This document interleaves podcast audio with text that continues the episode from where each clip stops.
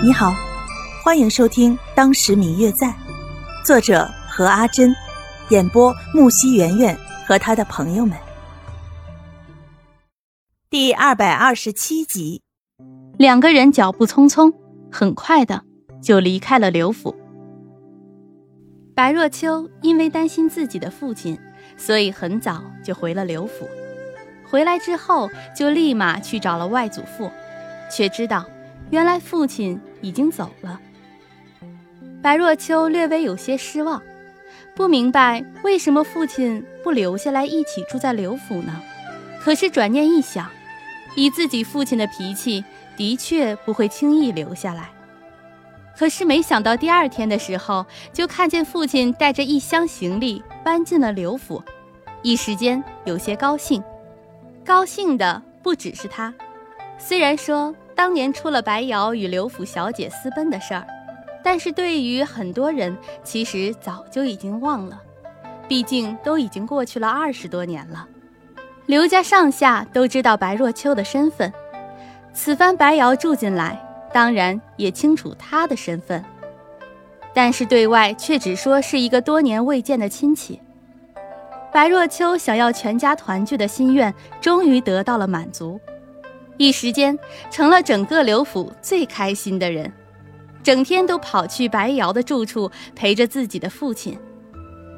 新的一年就在这样全家团圆的和乐氛围当中到来了。与以往一样，刘静安一家是与刘家一起迎接新年的。在这个春节期间，整个刘府上下的氛围都显得很是融洽。刘静安一家因为不是外人，所以对白若秋与其父亲的身份自然也是知晓的，还相处得很好呢。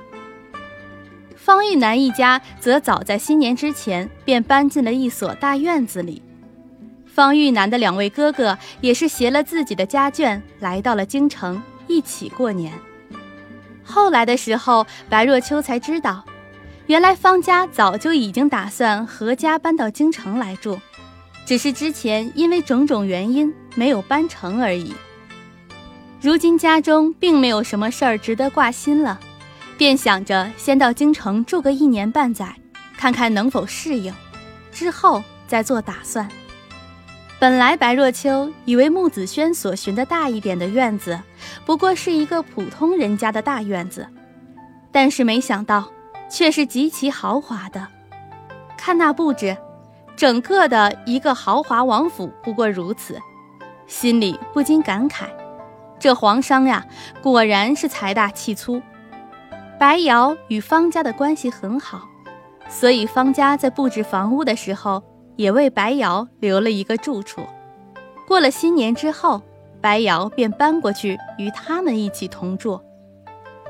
虽然说都住在京城，两家所处的距离也算不远，但是当白瑶离开刘府准备去方家入住的时候，白若秋还是依依不舍，一直将他的亲爹送到了方家才肯回去，之后便是刘府方家两边跑。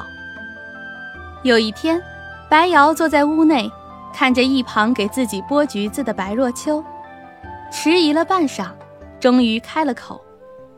若秋，你今年就十九岁了，以前在家的时候爹就经常和你说过，叫你好好考虑考虑自己后半生的事儿，还记得吗？记得呀。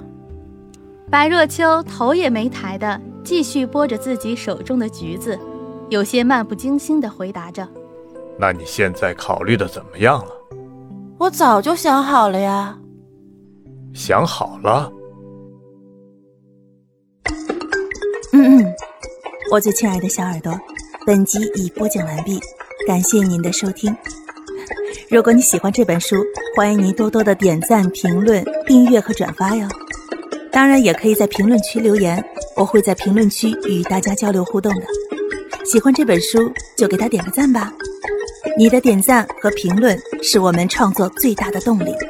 感谢您的收听。